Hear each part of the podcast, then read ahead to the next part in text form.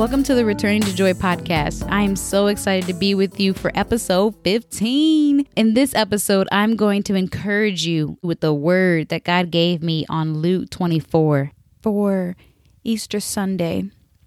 I heard an incredible message about the disciples' response to Jesus' death. I love the angle that the pastor took for this message. Was actually listen, listening to Brian. Um, he's the executive director of the Underground Net- Network in Tampa. And I, he was talking, he was teaching from Luke 24, where you have the disciples on, we have two disciples on the road to Emmaus. They're walking away from Jerusalem. They're leaving the place where they had encountered Jesus, the place where they had experienced hope, the place where they experienced the miracles and the power and presence of Christ in Jerusalem. They were leaving that place. We end up finding ourselves too in similar situations when our hopes have been dashed or when we've been discouraged, where we find ourselves leaving we don't even know where we're headed to. In this instance, they were headed, they were on the road to Emmaus. But our Emmaus can take several different forms.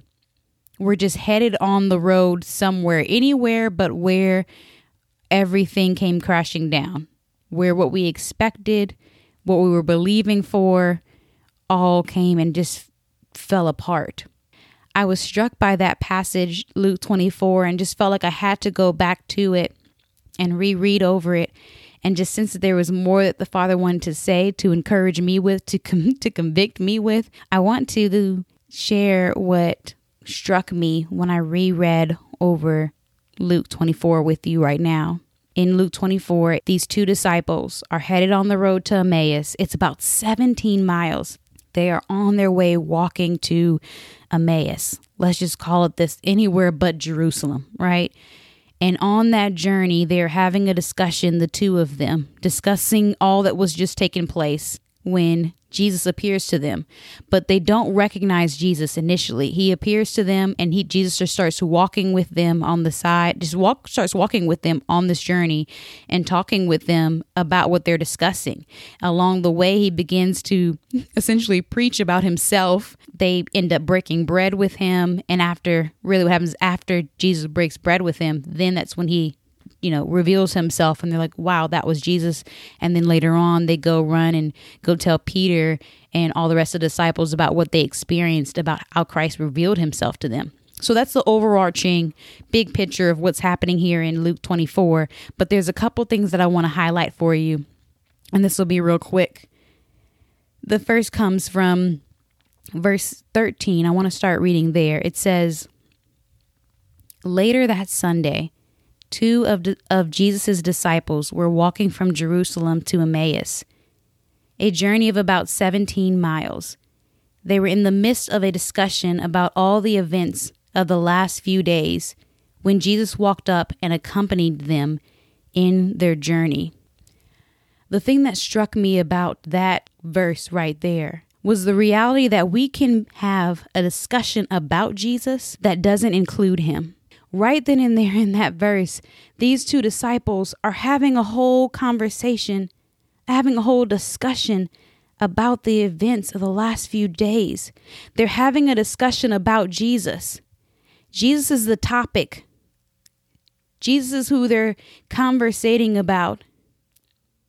But yet, Jesus is nowhere present in the conversation. And I feel like the Lord is warning us. I know He's warning me that in these days we can find ourselves having a lot of conversations about Jesus.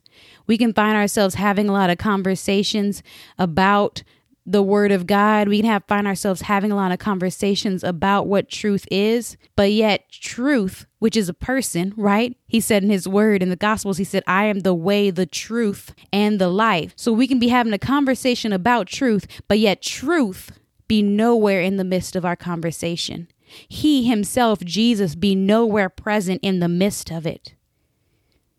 Are you having a discussion with your believer friends or maybe even non believer friends about Jesus? Or are you including Jesus in the conversation?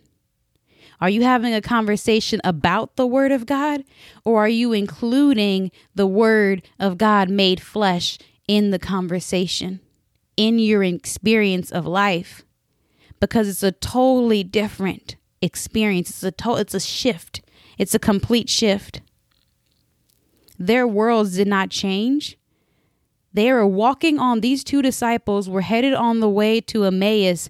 Their hopes were dashed. Some translations say that they were downcast, that their heads were low on this journey walking to Emmaus. And guess what? Who was a topic of discussion? Jesus. So they were walking hopeless with Jesus on their lips.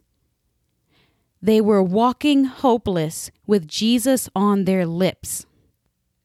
Let us not be people that are carrying, that are aware of the power of God, that are aware of the truth, but don't carry truth in our hearts, but aren't experiencing it in our hearts.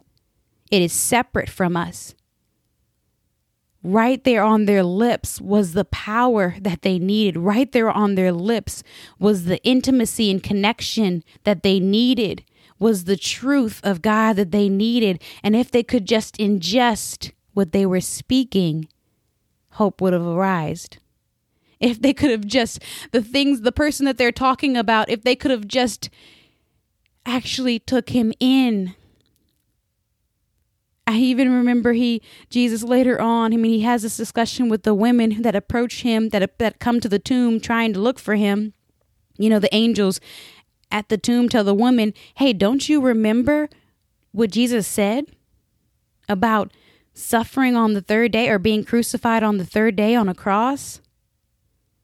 They were hearing words all about Jesus. They were hearing Jesus' words, but Jesus' words weren't becoming part of them. And so, my encouragement right now, I implore you, I am praying, I am pleading for my life and for yours, anyone that is listening to this podcast right now. I am pleading that the things of God, that the things that we have heard from Jesus, that we have studied in his word, that we are taking in from this overflow. I mean, everybody and their mama is posting a live video on Facebook and they're preaching the gospel and they're sharing encouragements, which that is incredible. I am not knocking that at all. I'm one of them, right? I I have a podcast now. But what I'm saying is we have we're in a culture of so much information about Jesus. We've consumed we have so much information out there that we can consume about Jesus. But yet we could also too find ourselves like these two disciples, aware of all this information, aware of all the events, aware of all the miracles that have taken place, but yet we're not walking out in the hope. We're not walking out in the power. We're not walking out in faith. The things that we know aren't actually transforming our lives. They're just lofty truths, pious things, but that isn't the desire and the goal of Jesus Christ. That isn't what he's after. He's not after our mind to know about him, he's after our hearts to experience him. So I'm praying and believing that you, right now, even in this moment, would come into an experience of the one who is walking with you. I'm so encouraged by the fact of this is something that Brian pointed out that I thought was incredible from his talk is he was saying that Christ didn't just resurrect and then, you know, up in the sky we go, hey, everybody, hey, y'all, I'm here. Or he didn't just up and resurrect and then go and visit all the incredible, famous people, all the wealthy, all the affluent, all the people in high positioning, but Christ came and started walking with the lowly. Christ resurrected and then found himself on a road to Emmaus walking with two discouraged disciples. So I'm so grateful and thankful that in this season of life, wherever you find yourself currently, Christ is sure to appear. And actually, in fact, because of the Holy Spirit that has now been given to us, and through the Holy Spirit, in partnership with Him in our lives, we can tune our hearts to become aware of His presence that is already there. When Jesus was with them, the rest of the disciples, and I'm referencing, you know, 36 through like 45 it's interesting that the disciple disciples are still a little like uh who are you? Like in verse 42 and 43 it's interesting they feed him food because and then they watch him eat it. I just think that that's kind of a funny thing. They're like staring at jesus. Okay it looks like he's chewing. All right he's real. Like i don't know. That's off track. Okay anyways so you know they're looking at jesus eating this food. And i just thought that it was so interesting to me that and Jesus is talking with them about, you know, hey, don't you remember the words that I spoke to you when I was still with you? You know, and I told you about everything that had been written and that it would be fulfilled about me, you know, the prophecies back from, you know, the law of Moses. But I thought that it was still, it's interesting. They still didn't believe until they experienced the word made flesh. So they had heard about all these words, right? What we had mentioned before, what I just spoke with you. And yet again, they'd heard Jesus' word. They heard, you know, like, okay, they've read about these prophecies. Clearly, Jesus is fulfilling them. I mean, just over and over and over again, he's confirming all these types and shadows about him. He's just fulfilling it all. And yet, still, they needed to see, they needed to experience the word made flesh. Ah, that's good. I'm going to end with that take it as you as you like. This was definitely an exhortation. Maybe I preached a little bit. I think I preached a little bit. I love you all. Thank you so much for listening to this podcast. Please share it with a friend um, so they can be encouraged as well. If you haven't left a review on iTunes, please do so as well. Until next time, bye bye.